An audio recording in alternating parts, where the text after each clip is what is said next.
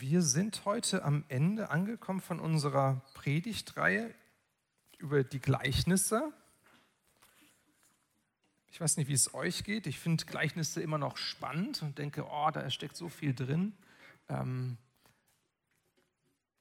das sind auch spannende Predigten, auch spannend, sich damit auseinanderzusetzen und vorzubereiten.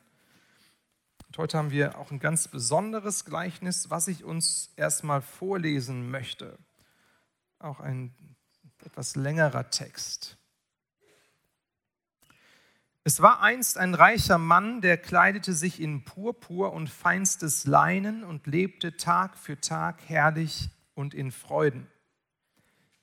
Vor dem Tor seines Hauses lag ein Armer. Er hieß Lazarus. Sein ganzer Körper war mit Geschwüren bedeckt. Er wäre froh gewesen, wenn er seinen Hunger mit dem hätte stillen können, was vom Tisch des Reichen fiel. Aber nur die Hunde kamen und leckten an seinen Wunden. Schließlich starb der Arme. Er wurde von den Engeln zu Abraham getragen und durfte sich an dessen Seite setzen. Auch der Reiche starb und wurde begraben. Im Totenreich litt er große Qualen. Als er aufblickte, sah er in weiter Ferne Abraham und an dessen Seite Lazarus. Vater Abraham, rief er, hab Erbarmen mit mir und schick Lazarus hierher. Lass ihn seine Fingerspitze ins Wasser tauchen und damit meine Zunge kühlen. Ich leide furchtbar in dieser Flammenglut. Abraham erwiderte, mein Sohn, denk daran, dass du zu deinen Lebzeiten deinen Anteil an Gutem bekommen hast und dass andererseits Lazarus nur Schlechtes empfing. Jetzt wird er dafür hier getröstet und du hast zu leiden.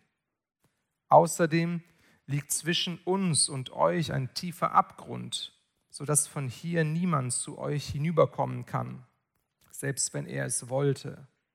Und auch von euch dort drüben kann niemand zu uns gelangen.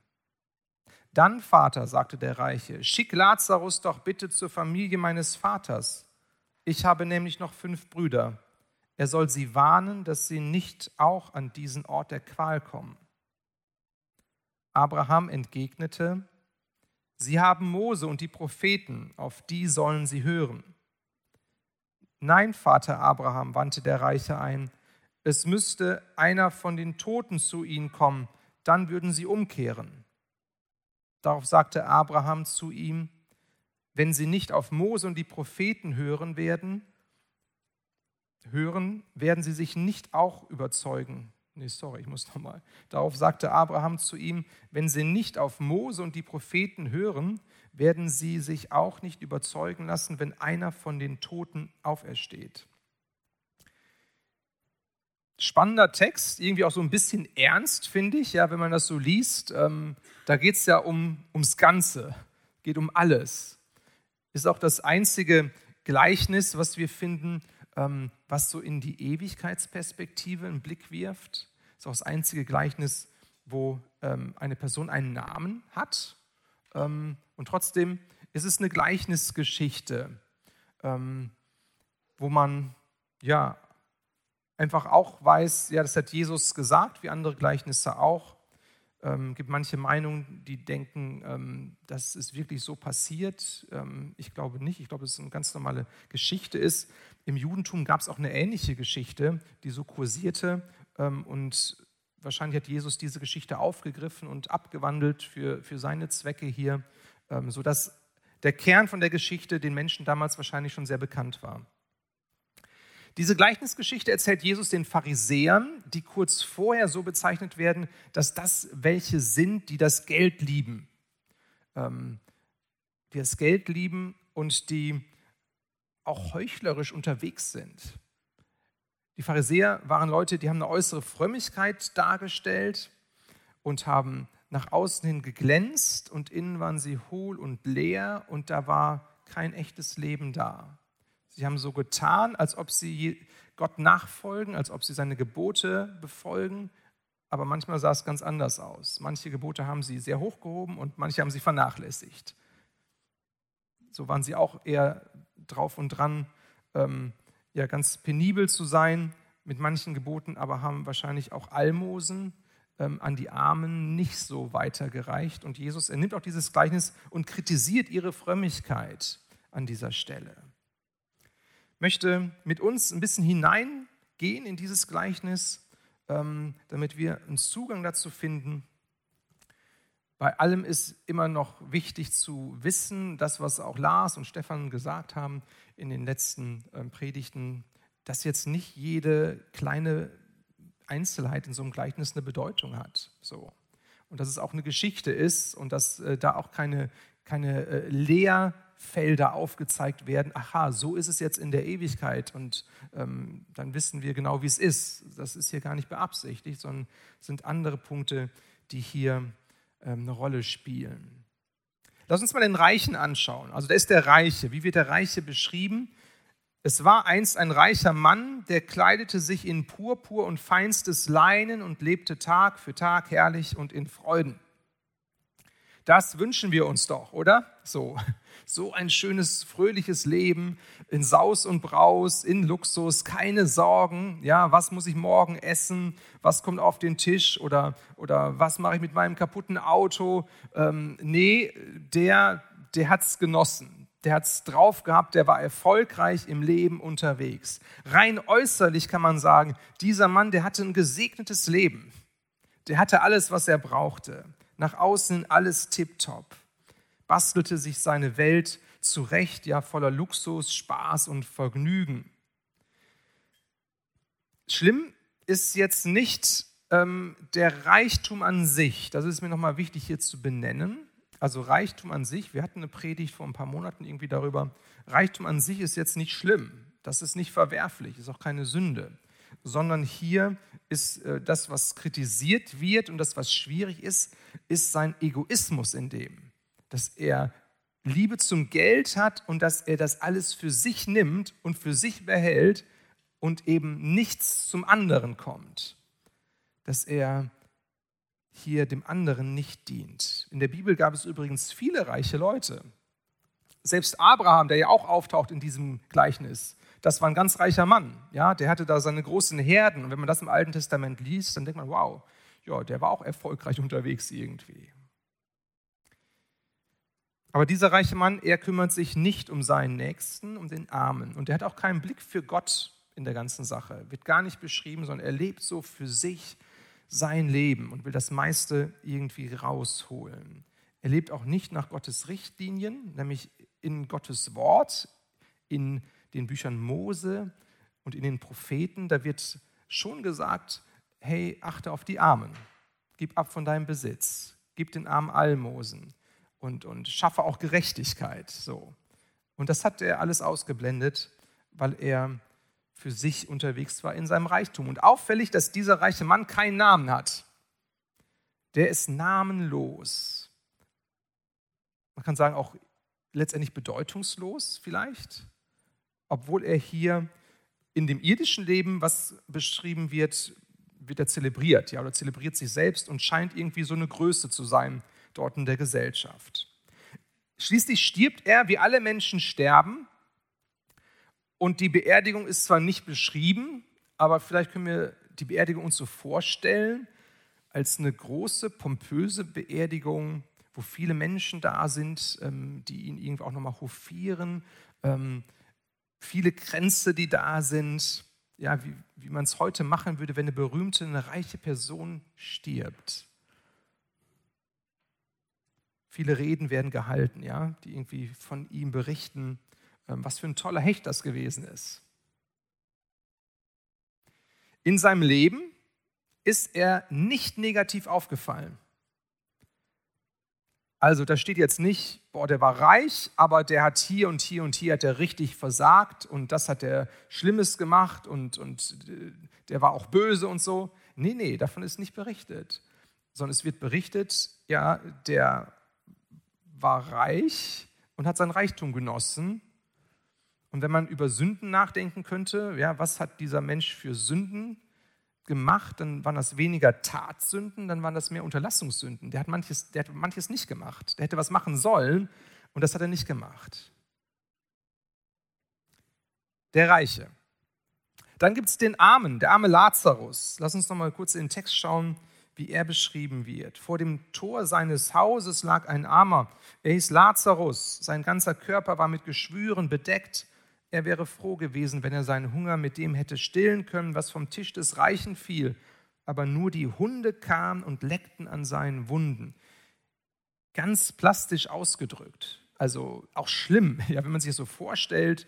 Ja, ein Mensch, Armut, Mensch aus der Gosse, der hängt da rum, der muss gucken, wie er klarkommt, hat in sich die Hoffnung, dass er von dem Reichen irgendwie was abkriegt, ja, dass er seine Tür öffnet und wenigstens die Essensreste ihm rauswirft. Nichts passiert. Er ist einfach nur da mit seinen Geschwüren, die wahrscheinlich eitern und offen sind. Und dann sind da die Straßenköter, die da rumlaufen und die kommen und lecken ihm in diese Wunden hinein. Also schlimm, kann man sich gar nicht vorstellen hier in Deutschland, aber wenn man mal in der dritten Welt war, kann man sich das schon vorstellen, ähm, dass es sowas auch immer noch gibt. Und er ist wahrscheinlich zu schwach, die, die Straßenköter wegzuschicken, dass sie, dass sie ihn nicht antasten. Ich bin ja kein Hundefreund, ne? ihr wisst das vielleicht. Ähm, deswegen habe ich auch nicht so viel Erfahrung, wie das ist, wenn Hunde einen anlecken oder so. Das mag ich auch nicht. Aber haben nicht manche Hunde auch so eine raue Zunge irgendwie? Oder war das bei den Kühen? Ich bin mir nicht sicher. Ich kann mir vorstellen, ich kann mir vorstellen, es ist nicht angenehm. Es ist einfach nicht schön, wenn du noch Geschwüre hast und dann ah, und äh, da sind ja auch Krankheitskeime und so. Also der arme Lazarus, der ist wirklich arm dran, wirklich arm dran. Aber interessant, dieser Lazarus, der hat einen Namen. Der hat einen Namen. Und Lazarus heißt nichts anderes als Gott hilft oder Gott erbarmt sich. Hat er aber hier in seinem irdischen Leben nicht so richtig viel gespürt. Behaupte ich mal. Ja? Vielleicht ja innerlich, innerlich, ja, irgendwie schon, vielleicht, aber äußerlich kann man nicht sagen, dass Gott da groß geholfen hätte, war schwierig. Er musste gucken, wie er klarkommt. Und dann geht auch sein Leben zu Ende und auch von seiner Beerdigung wird nicht berichtet, wie es ablief.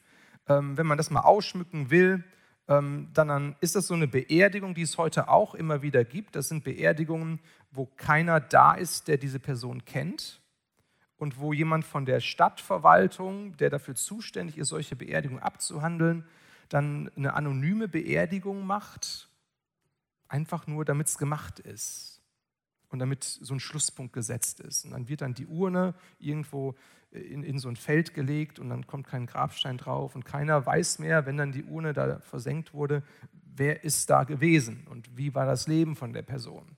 So stelle ich mir die Beerdigung von diesem Lazarus vor letztendlich nach außen hin ein Leben voller Niederlagen. Man kann sagen, irgendwie eine Niete, ein Versager. Der hat es irgendwie nicht hingekriegt, sein Leben zu gestalten. Scheinbar kein Segen, scheinbar kein Segen. Doch dann wirft dieses Gleichnis mit uns einen Blick in die Ewigkeit. Was passiert denn danach? Nach diesen Beerdigungen, nach dem gelebten Leben, wie sah es da aus? Vers 22 nochmal. Schließlich starb der Arme, er wurde von den Engeln zu Abraham getragen und durfte sich an dessen Seite setzen. Auch der Reiche starb und wurde begraben. Im Totenreich litt er große Qualen. Als er aufblickte, sah er in weiter Ferne Abraham und an dessen Seite Lazarus. Das ist mal eine krasse Überraschung, ja, auf einmal nach dem Tod, wow, ähm, irgendwie verkehrte Welt, alles ganz anders ähm, als vorher man dachte jetzt, naja gut, der Reiche, ne, der, der wird ja jetzt auch pompös empfangen, so, ähm, es geht einfach so weiter. Nein, nein. Auf einmal dreht sich alles. Da ist, da ist der arme Lazarus, wird jetzt nicht beschrieben, ne, keine Details, ob er jetzt da seinen neuen Körper hat oder so. Auf jeden Fall, da ist der arme Lazarus und der wird von Engeln empfangen in der Ewigkeit. Und diese Engel, die tragen ihn hin zu Abraham. Und Abraham, das war für die Juden äh, der Vater ähm, ihres Volkes. Das war so der Stammvater, der Patriarch, derjenige, bei dem auch Geborgenheit ist und Heimat ist. Und das war für sie ähm, das Paradies. Ja, Abraham ist ein Paradies und am besten bist du in Abrahams Schoß, da bist du gut aufgehoben. Und so ist das hier beschrieben. Ja, der arme Lazarus kommt hier an die Seite von Abraham. Ihm geht's gut. Er hat alles, was er braucht. Ja, er kann sich jetzt nicht mehr beschweren, sondern er kann genießen. Er hat ähm, alles, was er vorher vermisst hat. Und der Reiche eben noch in seiner Luxusvilla, jetzt im Totenreich und er leidet Qualen. Wird auch nicht so viel beschrieben, aber er kommt richtig äh, äh, in was ganz Negatives hinein und er ist ganz weit weg von Abraham und Lazarus. Er sieht irgendwie da hinten sind die und denen geht's gut und er leidet auf der anderen Seite Qualen und fragt sich, ja, was ist denn hier passiert? Sowas habe ich ja noch nie erlebt. Ganz schwierig. Hier auf der Erde konnte, konnte der reiche Mann seinen wahren Zustand irgendwie verbergen. Nach außen hin schien alles gut, schien alles gut. Viel Segen scheinbar da, aber hier in der Ewigkeit zeigt sich, nee, war irgendwie alles Pustekuchen. Die, die Seifenblase ist zerplatzt. Und in der Ewigkeit darf Lazarus schauen, was er geglaubt hat, aber der reiche Mann, er muss schauen, was er nicht geglaubt hat. Er ist ganz überrascht und Lazarus, er spürt, hey, ich habe geglaubt und, und jetzt habe ich das, was ich geglaubt hat, kann ich greifen. Gott wird für mich sichtbar und begegnet mir in seiner Hilfe und in seinem Erbarmen. Ich möchte ein paar Punkte rausgreifen ähm, und auch uns näher bringen. Sicherlich könnte man noch viel mehr sagen, aber ein paar Punkte finde ich hier hilfreich. Das Gleichnis, ähm, das, das hebelt eigentlich unser Denken aus, wie es richtig laufen sollte und könnte. Und auch die Juden hatten so eine Weisheit und die ging in diese Richtung, dass sie gedacht haben, hey, wenn jemand äußerlich ähm, Reichtum hat und, und alles hat, was man so braucht, dann, dann gilt er als von Gott gesegnet. So, also Gott segnet, indem es einem äußerlich gut geht. Und wenn es einem äußerlich schlecht geht und du hast nichts, bist so ein armer Schlucker, dann haben die Juden gedacht, der ist von Gott verlassen den hat Gott nicht gesegnet. So, und dieses Denken, was in den Köpfen damals da war, ähm, spricht dieses Gleichnis an und sagt, hey, ähm, es kann alles ganz anders sein. Also die Frage ist, was ist auch wahrer Segen und wie zeigt sich Gott? Und wir haben da oft unsere feste Meinung. Wir denken, ja klar, so funktioniert es, ist ja auch alles ganz logisch. Was man sät, wird man ja auch ernten. Steht ja schon in der Bibel. Und wenn man gut erntet, dann muss man ja auch richtig gesät haben oder etwa nicht. Ist alles so ein Automatismus. Und dieses Gleichnis sagt, nee, muss nicht so sein. Wie oft, wie oft machen wir den Segen Gottes an Äußerlichkeiten fest? an materiellem Reichtum, an, an gut geordneten Lebensverhältnissen, an einem guten Maß an Kraft und Gesundheit, an, an vielen Kindern und Enkelkindern, an einem sichtbaren Dienst in der Gemeinde, am besten hier auf der Bühne und so. Und dann sagen wir, oh, der ist gesegnet. Ja, und das ist ja irgendwie auch Segen, aber was ist dann mit den wo das nicht ist? Und ist das automatisch ein Zeichen von Segen? Muss das heißen, dass man gesegnet ist, nur wenn man äußerlich etwas hat? Könnte es sein, dass Gott manches ganz anders bewertet? Könnte es sein, dass Gott auf das Äußere, auf diesen äußeren Segen nicht ganz so viel Wert legt wie auf das Innere, auf das, auf das Herz, auf das, was uns mit Gott verbindet, wo wir mit Gott in Verbindung stehen, dass er mehr seinen Segen da hineinlegt und sagt, hey, wenn, wenn du nah an meinem Herzen bist und wenn du mich erfährst und wenn du, wenn du meine Liebe wahrnimmst, das ist eine ganz andere Dimension von Segen, als, als wenn du ähm, drei, vier, fünf Autos hast und dein äh, Portemonnaie quillt über und versteht ihr? Wir sind oft auch da, ich denke in unserem Denken, so menschlich. So menschlich und irgendwie auch sehr im Alten Testament geblieben. Das Neue Testament das liegt hier eigentlich einen ganz anderen Schwerpunkt. Ich glaube, dass Gott auch äußerlich segnet, keine, keine Frage. Also versteht mich hier nicht falsch, aber ich glaube, dass es nicht äh, das Kriterium ist, um etwas festzumachen. Dass man sagt, hey, guck, guck dir den an, der, der muss gesegnet sein und Gott, Gott wirkt da und guck dir den an. Also, da kann Gott ja gar nicht segnen, weil der hat das und das und das nicht und das und das und das ist passiert und so hm, schwierig, schwierig. Nee, das kann Segen sein. Und das kann nicht Segen sein. Lass uns da also sehr aufpassen, zu urteilen, zu verurteilen und lass uns da wachsam sein, auf unser eigenes Herz aufpassen und letztendlich Gott in allem suchen, von Herz zu Herz und nicht über den Weg von irgendwelchen Äußerlichkeiten. Ich glaube, meine persönliche Meinung, wir werden in der Ewigkeit viele Überraschungen erleben. Hier auf Erden haben wir oft äh, so unsere Kategorien, unsere Schubladen, unsere Ranglisten, wo wir denken, ja, aber der ist besonders gesegnet und der Prediger in den USA und so, ach Mensch, der hat mit seinem Privatjet, also der ist ja richtig gesegnet. Ähm, ich glaube, verschiebt sich alles, verschiebt sich alles, große Überraschung in der Ewigkeit. Ähm, lasst uns da gespannt sein, wie das dazugehen wird.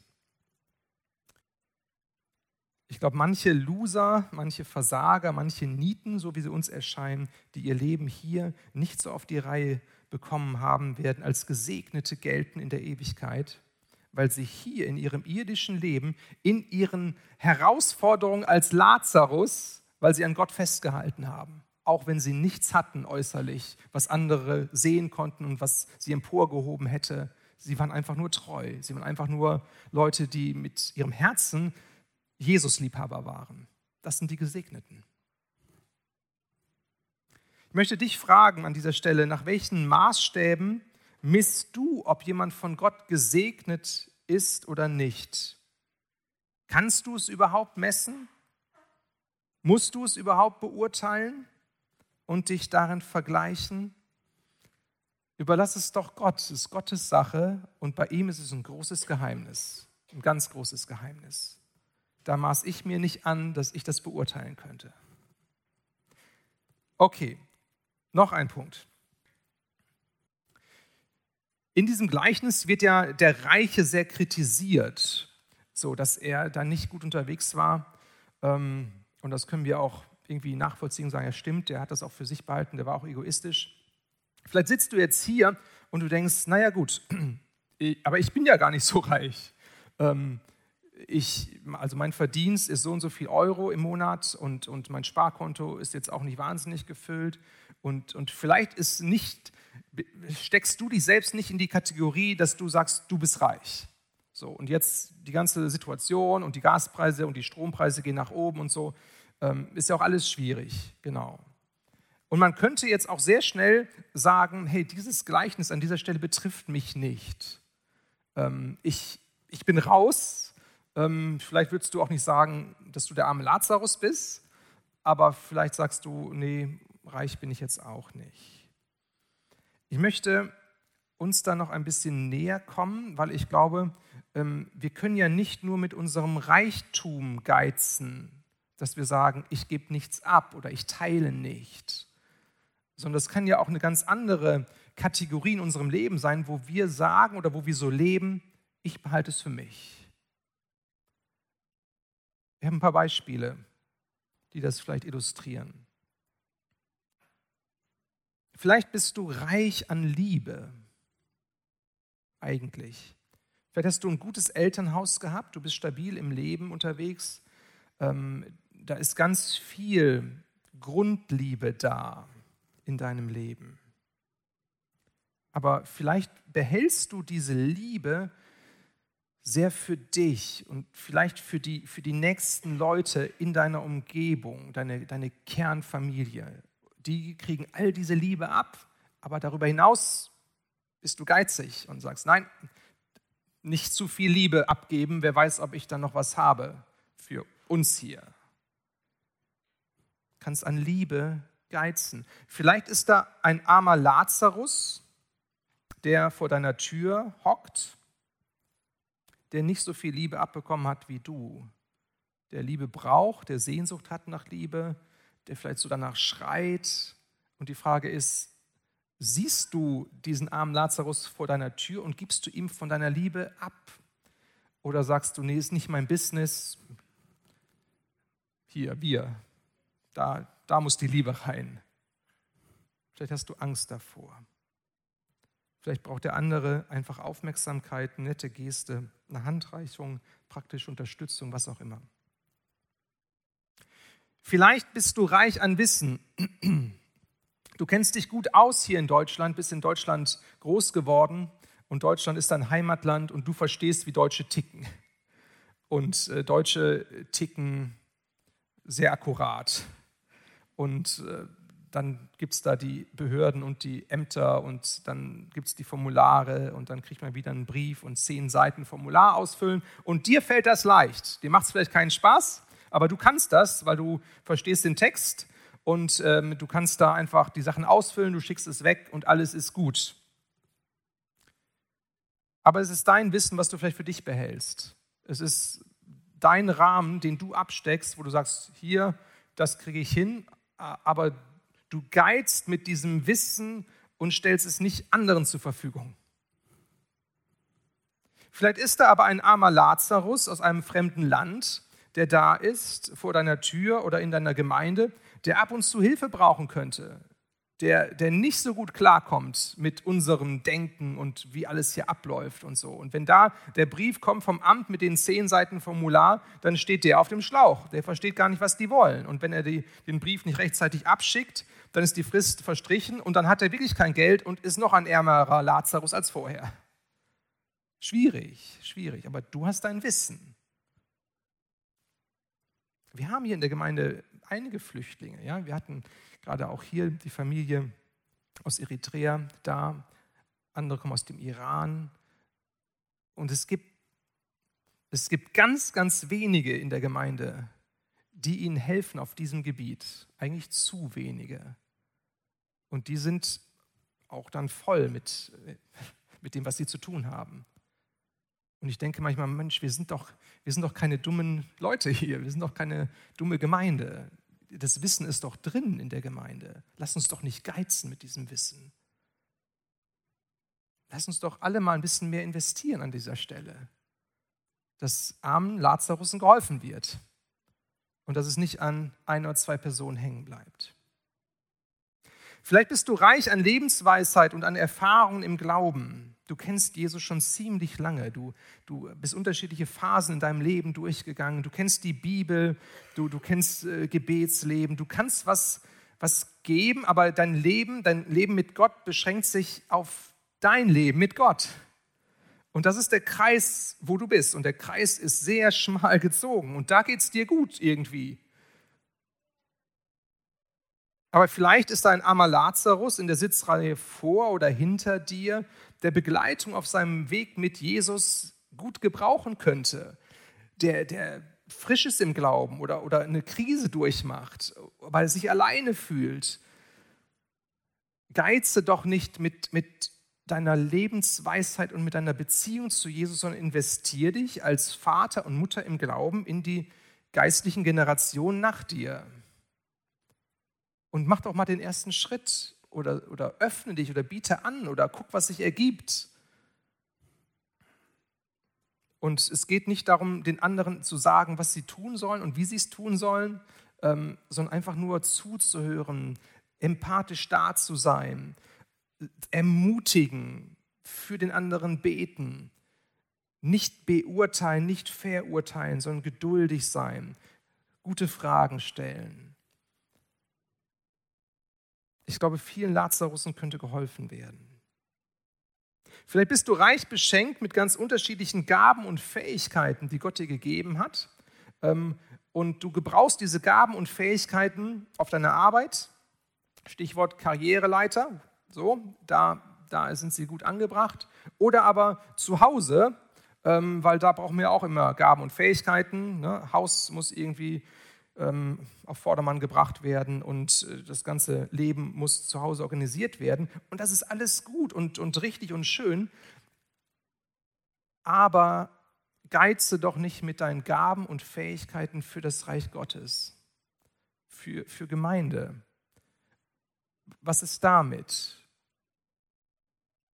Vielleicht kann man sich manchmal auch die Gemeinde vorstellen als so ein armer Lazarus, der irgendwie soll ich sagen, seine Wunden manchmal leckt oder so, dem es nicht so gut geht, der irgendwie was bräuchte, der irgendwie was bräuchte. Lebe nicht dein Leben so, dass dem armen Lazarus nichts übrig bleibt von deinen Gaben und Fähigkeiten, die du hast. Und habe hier keine Angst, dass es zu wenig sein könnte, was du da noch hast, sondern ich glaube, dass Gott da immer auch segnet und gibt. Also stell dir die Frage, wo bist du reich für dich alleine und wo teilst du diesen Reichtum nicht? Wo bist du reich für dich alleine und teilst diesen Reichtum nicht? Wo bist du geizig? Ich gehe noch ein bisschen weiter. Was möchte uns das Gleichnis nicht sagen? Vielleicht eine kurze Zäsur hier. Ähm, das Gleichnis möchte uns nicht sagen, dass alle Armen in den Himmel kommen. Das Gleichnis möchte nicht sagen, dass alle Reichen verdammt sind. Oder dass man vom Totenreich ins Paradies schauen kann oder umgekehrt oder dass Leute ähm, von dem einen zum anderen wechseln können oder auch nicht und so. Also das ist, ist gar nicht das Thema. Und ähm, auch die Rolle von Abraham ist jetzt auch nicht so das Gravierende. Also all das ist jetzt nicht so relevant. Was möchte uns das Gleichnis denn sagen über dem hinaus, was ich eben angesprochen habe? Drei Punkte, die ich hier noch entdecke. Erstens, unser Leben hier auf der Erde hat Konsequenzen für die Ewigkeit. Unser Leben hier auf der Erde hat Konsequenzen für die Ewigkeit. Das heißt, es ist nicht egal, wie wir hier auf der Erde unterwegs sind und, und welche Entscheidungen wir treffen und, und was wir machen. Ähm, es hat immer einen, einen ganz weiten Arm bis zu der Zeit nach unserer Beerdigung, wenn wir in der Ewigkeit landen. Und da werden wir dann tatsächlich ernten, wie wir hier gelebt haben, welche Entscheidungen wir getroffen haben. Das sagt uns die ganze Bibel. Es ist wichtig tatsächlich, wie wir uns unseren Mitmenschen gegenüber verhalten. Es ist wichtig, inwieweit wir Liebe fließen lassen durch unser Leben hindurch. Es ist wichtig, wie wir uns zu Gott stellen zu unserem Schöpfer, der uns geschaffen hat. Ob wir ihn ignorieren, ob wir sagen, hey, der ist uns total egal, den gibt es vielleicht gar nicht, oder ob wir sagen, ich möchte in Beziehung zu ihm leben. Es hat Konsequenzen für unsere Ewigkeit. Der reiche Mann im Gleichnis, er hat Gott nicht geliebt und geehrt und seinen Nächsten, den Lazarus, auch nicht geliebt. Er hat ihm Hilfe verweigert und das hatte Konsequenzen für ihn. Ich möchte dich fragen, wie weit ist der Denkhorizont deines Lebens? Wie weit denkst du voraus, wenn du Entscheidungen triffst, hier und heute? Denkst du nur so weit, dass du sagst, hey, ähm, ich, ich denke bis zu meiner Hochzeit?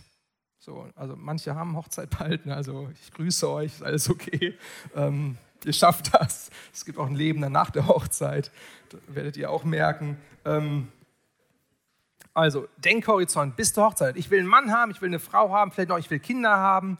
Und, und das ist der Denkhorizont. Ähm, kann sein, kann sein, dass das so ist. Oder ich, ich will Karriere machen. Ich will richtig äh, die Leiter hochgehen und wenn ich am, am am Top angekommen bin, okay, dann, dann habe ich auch äh, erreicht, wofür ich leben wollte. Und dann, dann ist da irgendwie auch das Geld, was dann in der Kasse klingelt. Oder dann habe ich die Freiheit, mir ähm, mit meiner ersten Million alles zu leisten, was ich wollte. Oder manche haben so eine Bucketlist, ne? so was sie alles machen wollen in ihrem Leben, ähm, welche Erlebnisse und welche schönen Dinge und so. Vielleicht hast du 100 Sachen auf deiner Bucketlist. Vielleicht ist das dein Denkhorizont, zu sagen, ja, ich will das alles abhaken und darum geht's. So eine Liste ist nicht verkehrt, aber, aber geht es darum? Vielleicht geht es ja auch eher um die Rente. Also wann, wann bin ich in Rente und kann ich meine Rente genießen und dann muss ich nicht mehr arbeiten, dann, dann ist auch alles okay. Ähm, ist die Rente sicher? Wir wissen es nicht, hoffentlich schon. Ist das dein Denkhorizont? Lebst du darauf zu? Oder aber hinter all dem, was ich gesagt habe, gibt es noch die andere Dimension, das ist die Dimension der Ewigkeit, wo klar ist, hey, wow, ähm, ich lebe hier auf der Erde, wie viele Jahre lebe ich denn? Keine Ahnung, 60, 70, 80, 90, 100 Jahre maximal. Ähm, und danach kommt die wahnsinnig lange Ewigkeit. Ich will doch hier so leben, dass es dass es in der Ewigkeit positive Auswirkungen hat. Ist das dein Denkhorizont? Ich lade dich dazu ein. Das Gleichnis lädt dazu ein, dass wir uns überlegen mit unseren Entscheidungen, was hat das für eine Konsequenz für die Ewigkeit? Also bleib nicht im Hier und Jetzt stecken. Wir sind eine Hier und Jetzt Kultur, ja, materialistisch. Wir wollen immer mehr und so. Bleib da nicht stecken. Auch ihr jungen Leute, ne? Wo seid ihr jungen Leute? Hier. Ne?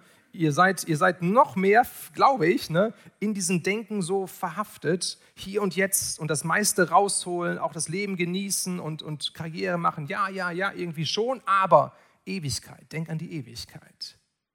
Denk an die Ewigkeit. Und das ändert es, wenn wir Ewigkeitsperspektive haben. Da ist ein Gott, vor dem ich lebe. Ich möchte so leben, dass es ihm gefällt. Eines Tages muss ich Rechenschaft ablegen für mein Leben, wie ich es gelebt habe. Deswegen bin ich verantwortlich für mein Leben, wie ich es lebe im Hier und Jetzt. Der zweite Punkt. Es wird immer ernster hier. Ähm, der zweite Punkt heißt, es gibt ein zu spät. Es gibt ein zu spät. Der reiche Mann, er schenkt dem Lazarus seine Aufmerksamkeit zu spät. Erst in der Ewigkeit, ja, wenn alles eigentlich gegessen ist und vorbei ist, also jedenfalls wenn er aufgegessen hatte, ähm, dann, dann, dann denkt er, ach, da ist ja der Lazarus, guck mal, der ist da hinten beim Abraham, dem geht es ja gut, vielleicht sollte ich jetzt mal irgendwie mit dem Lazarus ein bisschen kommunizieren. Die ganzen Jahre, wo der Lazarus vor seiner Tür hing, hat ihn das nicht geschert dass da der Lazarus ist mit seinen Geschwüren. Ja, ist auch eklig. Und dann auch noch die Hunde, ne, ist ja schlimm. So. Auf einmal denkt er dran und dann ist es zu spät. Er sieht auch die unüberbrückbare Kluft zu spät, ja, also zwischen diesen beiden unterschiedlichen ähm, Orten in der Ewigkeit, ja, ähm, dass man da jetzt nicht noch wechseln könnte. Dass es jetzt nicht so ist, dass eine Brücke, man geht hin und her und man kann sich jetzt aussuchen, wo es jetzt schöner ist, es ist zu spät. Es ist zu spät. Er hätte das in seinem Leben regeln müssen. Jetzt in der Ewigkeit ist es zu spät. Er sorgt sich auch zu spät um seine Brüder. Ja, am Ende im Gleichnis kommen wir gleich nochmal kurz drauf. Da hat, sagt er, ich habe fünf Brüder, die sind noch alle da. Was mache ich denn jetzt mit denen?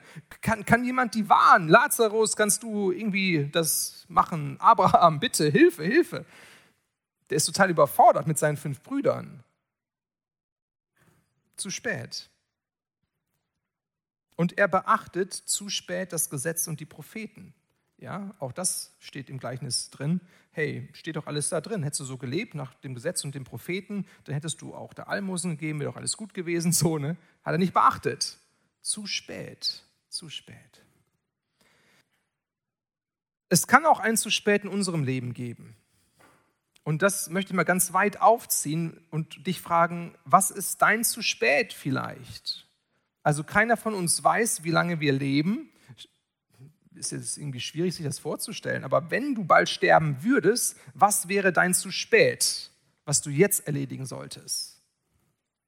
Es kann zu spät sein, um jemandem Danke zu sagen. Zu spät, um jemandem zu sagen, dass man ihn lieb hat. Zu spät, um sich mit einer Person auszusprechen und sich zu versöhnen. Zu spät, um das zu tun, was Gott einem als Auftrag gegeben hat und dementsprechend zu leben. Zu spät, um jemandem von Jesus zu erzählen. Zu spät, um sein Leben vor Gott und vor Menschen aufzuräumen. Letztendlich kann es zu spät sein, um sein Leben in die Hand Gottes zu legen und zu sagen, Gott, ich möchte nicht nur für mich leben, ich möchte für dich leben, du sollst mein Herr sein, komm und vergib du mir meine Schuld. Das, das gibt ein zu spät, es gibt ein zu spät. Der letzte Punkt. Ich habe eben von den fünf Brüdern erzählt ähm, und dann wird, den, wird dem reichen Mann ja gesagt, hey, ähm, deine fünf Brüder, die haben ja das Gesetz und die Propheten. Und, und selbst wenn jemand aus den Toten jetzt wiederkommen würde und sie glauben nicht dem Gesetz und dem Propheten, würde das nicht helfen. Das heißt, sie haben eine, eine Weisheit, sie haben die Wahrheit in Form von der Bibel, von der Heiligen Schrift, hier bezogen auf das Alte Testament, und die Frage ist, die im Raum schwebt, hier mit der Sache mit den fünf Brüdern, ähm, wie werden die fünf Brüder handeln? Weil die fünf Brüder, die sind in dem Gleichnis ja noch nicht in der Ewigkeit, die sind ja noch im Hier und Jetzt. Die sind noch da in der Familie von dem Reichen irgendwie. Und diese Frage wird gar nicht beantwortet in dem Gleichnis, sondern es wird nur gesagt, hey, die sollen sich nach der Schrift halten und, und dann werden sie den Weg entdecken, sage ich mal, wie Gott es mit ihnen ähm, vorhat und was sie tun sollen und dann wird es okay sein. Das Denken ist noch Altes Testament, okay, müssen wir auch verstehen. Die Frage ist, was machen die fünf Brüder? Und ich glaube, das ist die Frage letztendlich auch an die Pharisäer damals gerichtet. Hey, was macht ihr denn jetzt? Ihr habt die Schrift, ihr wisst, wie es abgehen soll macht das Beste draus, ja? Entscheidet euch aber anständig. Und die Frage an uns heute ist, was machen wir, dass wir uns hineinversetzen, auch in diese fünf Brüder, die noch leben. Die haben nämlich noch die Möglichkeiten, sich zu entscheiden in die eine oder andere Richtung. Und es ist ja Jesus, der dieses Gleichnis erzählt hat. Ähm, und Jesus, er ist in den Schriften von Mose und den Propheten, ist der Messias vorhergesagt. Das heißt, er ist auch in diesen Schriften drin als der verheißene Messias, als der verheißene Retter. Und Jesus wird als das lebendige Wort dargestellt in der Bibel. Und Jesus erspricht dieses Gleichnis und in diesem Gleichnis am Ende schwingt auch mit die Frage, was ist, wenn jemand von den Toten auferstehen würde? Würden die Leute glauben oder würden sie nicht glauben? Wir wissen, wir wissen, Jesus ist von den Toten auferstanden. Wir wissen, nicht alle haben geglaubt.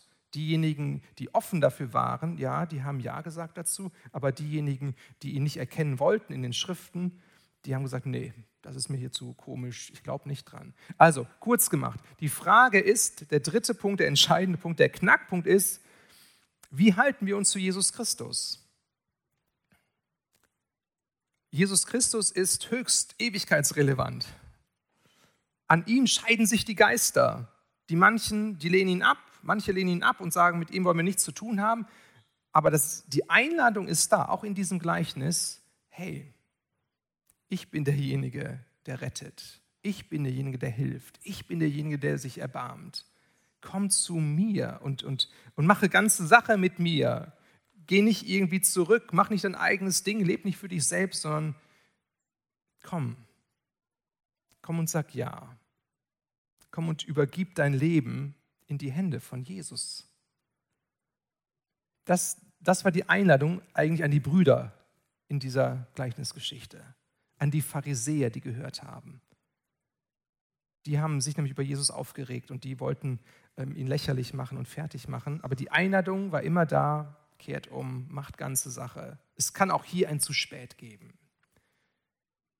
Ich möchte die Musiker einladen, nach vorn zu kommen. Und uns alle lade ich ein, dass wir, dass wir aufstehen, wollen noch ein Lied gemeinsam singen.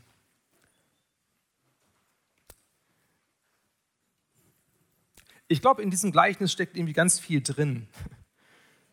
ähm, was auf alle Fälle drin steckt in diesem Gleichnis, ist eine Dringlichkeit. Ist eine Dringlichkeit.